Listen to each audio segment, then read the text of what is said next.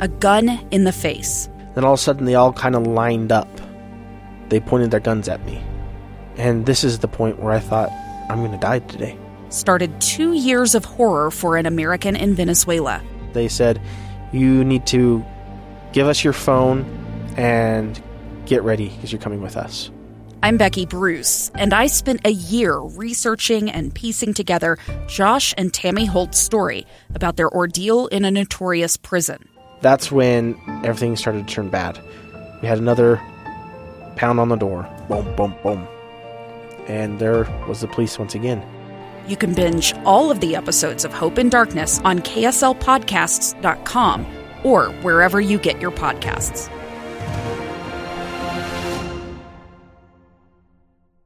Welcome to the program. Live mic is what we call it. I'm Lee Lonsberry. This is episode 24. That's pretty good. Quarter of the way to 100, almost, on Tuesday, uh, Monday or Tuesday. Next week, we'll be back. Uh, listen, I want to talk to you about a number of things today. We're going to kick the show off with a gun story, and then we're going to move on to a clean air story, and then we're going to talk about the rules governing the ability for reporters to cover this impeachment trial. A friend of mine uh, who used to work here at KSL, Natalie's her name. She is now a reporter with the Wall Street Journal. Her beat, as they call it, is to cover Congress. She uh, has spent the past number of years roaming the halls of Congress, chasing down senators. As you comb through all the coverage over the past few weeks, and you see a big gaggle of reporters tra- uh, tracking down someone, a, a member of the Senate uh, or one of these House managers or anyone relevant to this impeachment story, and you see a snapshot uh, on the front page of some kind of paper covering the story, uh, there's a high likelihood you will have seen uh, in Natalie's picture there. She's going to join us just after one o'clock and tell us about these new incredibly restrictive rules put in place by the Senate Sergeant at Arms as well as the Capitol Police Department, uh, and uh, it's there are folks that say, uh, you know, the folks putting these rules in place argue that they are very much necessary for the safety of not only the process of this impeachment trial and for the chambers in which that trial will take place, but also the senators who are adjudicating this trial. Also in attendance will, of course, every day be Chief Justice John Roberts. There are a lot of uh, VIPs in there. But, you know, there are a lot of VIPs in there every day. And so we'll talk to Natalie and get her perspective on this and see how these new rules may impact her job and the job of the other reporters tasked with uh, writing the first draft of history. And this is an important little sliver of history. And it will be, uh, anyway, fascinating to see and to hear from Natalie. That's later on. We're also going to speak to, and this is kind of funny. I, uh, I'm, I'm sorry to, I don't mean to make light of what happened to these folks this morning, but let me, I'm reaching over my shoulder trying to get a press release. We get a lot of those press releases here uh, in the in the newsroom, and this morning I got uh, maybe the shortest one I've received in a long, long time, and it has to do with uh, a, a protest or a rally, rather. Oh, here it is. I've got it. So I feel I feel bad. This feels like it's the setup to some kind of joke. I, I promise it's not. Uh, uh, but here's the press release I received this morning. It said, "Good morning.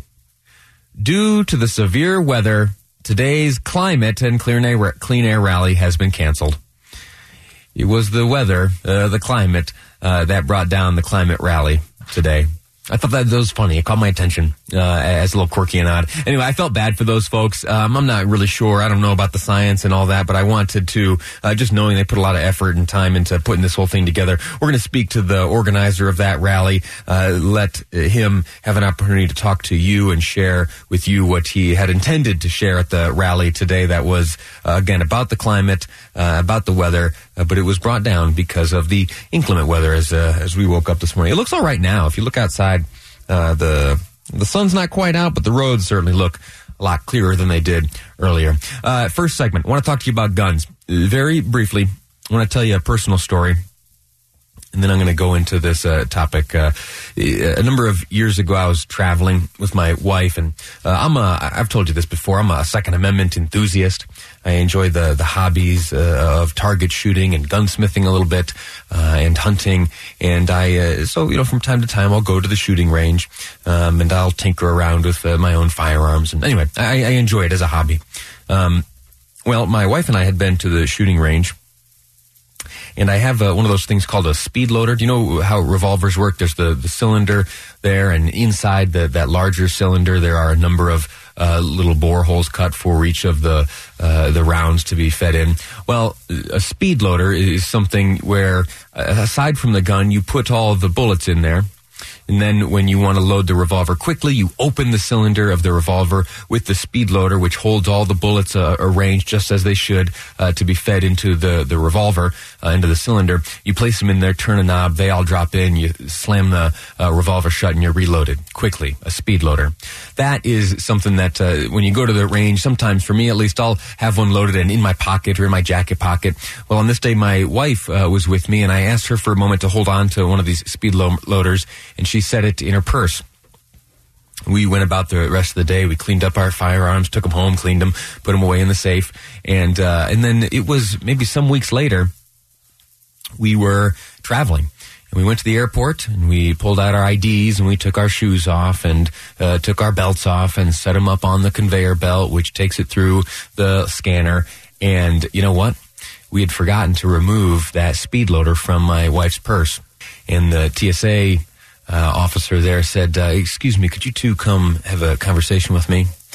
And he let us know what uh, what uh, was our oversight, and very luckily, uh, there we were able to just dis- dispose of them right there and go along our way. But it served for me as uh, a harsh reminder of the seriousness with which we must take our firearms if we are going to, you know, engage in the hobby uh, that I do of, of target shooting or hunting, uh, or if we view it in a way that's uh, more ideological, uh, bearing arms uh, to, you know, to defend ourselves against tyranny, or whatever your motivation may be, if you are going to be a, a Second Amendment person, if you're going to uh, engage in this hobby of handling and operating firearms, you got to do so responsibly. And why did I tell that story? It's because I read a, a headline.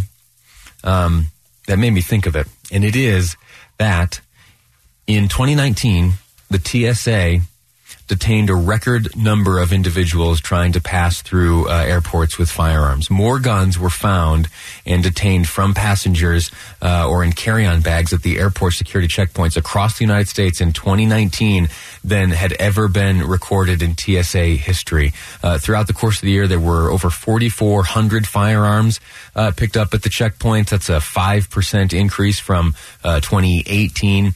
And this is astounding. Of all of those weapons that were found in folks' luggage, 87% of them were loaded, and uh, almost half of them had a round in the chamber. Now, I understand the oversight. I do not condone it by any means. Let me explain what I think happened in most of these cases. It's folks who are concealed carry people, and they are in a habit of having their firearm either on their person or in their briefcase or purse uh, all the time.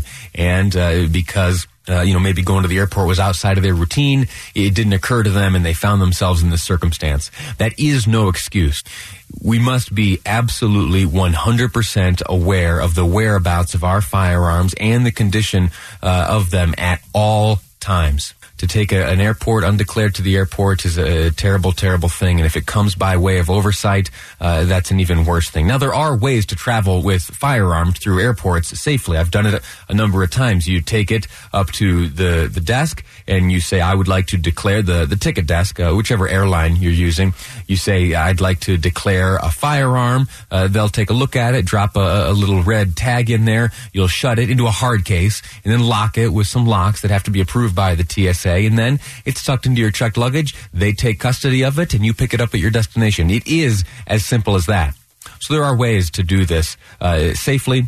And uh, the point that I would drive home is uh, if you are traveling or if you are doing anything if you are one uh, that engages in the, the use and operation and enjoyment of firearms, you must do so safely. You must be responsible. There are uh, too many other reasons to criticize uh, firearms right now. Let's uh, not, through our irresponsibility, uh, add fuel to the fire. Next up, we're talking about clean air here on Live Mic. I'm Lee Lonsberry, and this is KSL News Radio.